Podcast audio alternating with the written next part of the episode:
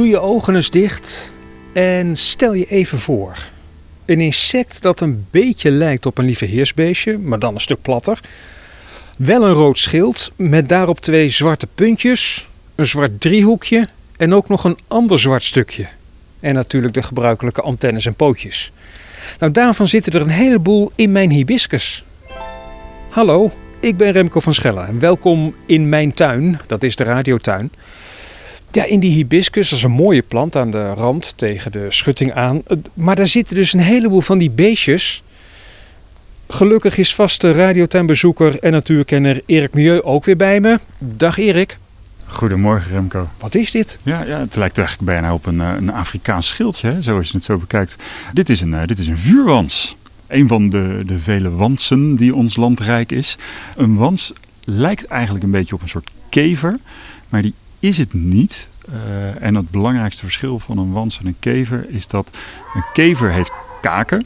Dat, uh, zeker die grote neushoornkevers, zo, die hebben enorme kaken en dat heeft een wans niet. Een wans heeft eigenlijk niet veel meer dan een, een soort slurpzuigsnuitje. Ik zag er veel meer. Kijk maar hier, kijk. Hier oh, heb je er... Kijk nou, 1, 2, 3, 4, 5, 6, 8. Je hele struik zit vol. Ja, die zijn er lekker van aan het, uh, aan het genieten. Maar wat betekent dat voor die struik dan? Ja, een goede vraag. Kijk, wat wansen eigenlijk doen, uh, is die, die, die eten van alles. Uh, maar die hebben dus eigenlijk maar zo'n soort steekslurpsnuitje. Dus dat moet die steken ze in een blad? In een blad, in een insect, in een, een stammetje. Uh, ze kunnen dat ergens in stoppen. En dan kunnen ze het opslobberen wat erin zit. En in dit geval kan het heel goed zijn dat ze bijvoorbeeld inderdaad in die bloemknop aan het zuigen zijn.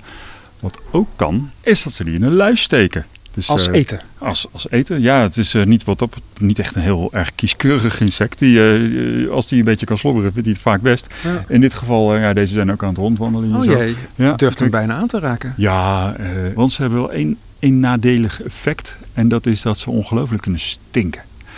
Dat is een uh, verdedigingsmechanisme van ze. Als ik hem vast zou pakken en ik knijp een beetje, nou ja, dan ruik je dat wel even hoor. Dat Doe is... dat dan maar niet. Nee, dat ga ik maar eens even niet doen. En dat is ook eigenlijk wel iets wat ze uh, heel slim doen, want ze zijn ook heel opvallend rood. En dat is ook niet voor niks, want eigenlijk zijn ze een waarschuwing aan het uitsturen. Ik ben niet zo lekker. En dat is vooral voor vogels. Die, uh, die hebben inmiddels in de gaten dat rode insecten helemaal niet lekker zijn. Oké, okay, ja, want nu het zegt, ik zie er hier heel veel van die vuurwansen hier in die plant bij mijn radiotuin. Uh, nou ja, ze doen niet bepaald hun best om niet op te vallen. Nee, het is de meest opvallende verschijning. Ja. Dat is, en ik zie de musjes alweer langs vliegen, maar uh, die blijven er vanaf, hè? Moet ik hier iets mee of gewoon lekker laten zitten? Ik zou ze persoonlijk lekker laten zitten, want het zijn vaak je bondgenoten. Uh, heel af en toe dan heb je wel eens dat ze, uh, dat ze inderdaad je bloemknoppen aanprikken en dat je ziet dat het wat minder mooi bloeit. Maar ik moet zeggen, jouw hibiscus ziet er prachtig uit. Staat mooi in bloei. Uh, ik denk dat je er een bondgenoot aan hebt om af en toe eens wat luizen op te peuzelen. Dus lekker laten. Vuurwansen, jullie mogen blijven zitten in de radiotuin. Wel heel mooi, hè? het is een mooie tekening heet dat geloof ik dan, op, op dat schild. Het lijkt inderdaad wel een beetje op een Afrikaans kunstwerkje. Ja, ja, eigenlijk wel hè. Weet je wat eigenlijk een heel bijzonder feitje is van, uh, van wansen, dat ik er toch even moet aanhalen, is uh, zij paren uh, langdurig. Soms dan zie je twee wansen die zeg maar, met hun kont aan elkaar vastzitten. De ene die loopt vooruit en de andere die loopt dus achteruit. En dat, uh, daar nemen ze rustig de tijd voor, want dat kan soms een uur of uh, zeven duren. Tot, oh. ik geloof, zelfs bijna een week af en toe is er gezien dat ze met die paring bezig zijn. Dus je kan je voorstellen, als ze aan paren zijn, ja, dan gaan ze in de tussentijd maar gewoon een beetje eten, drinken, rondwandelen. Dat is, een, dat is pas echt een passie, zeven uur met elkaar. Ja, of een of week. Een week. Ja. Dus uh, nee hoor, die uh, nemen daar de tijd voor. Dankjewel Erik, tot volgende week. Kijk maar eens in je eigen tuin of op je balkon, in de plant. Misschien heb jij ook wel van die vuurwansen.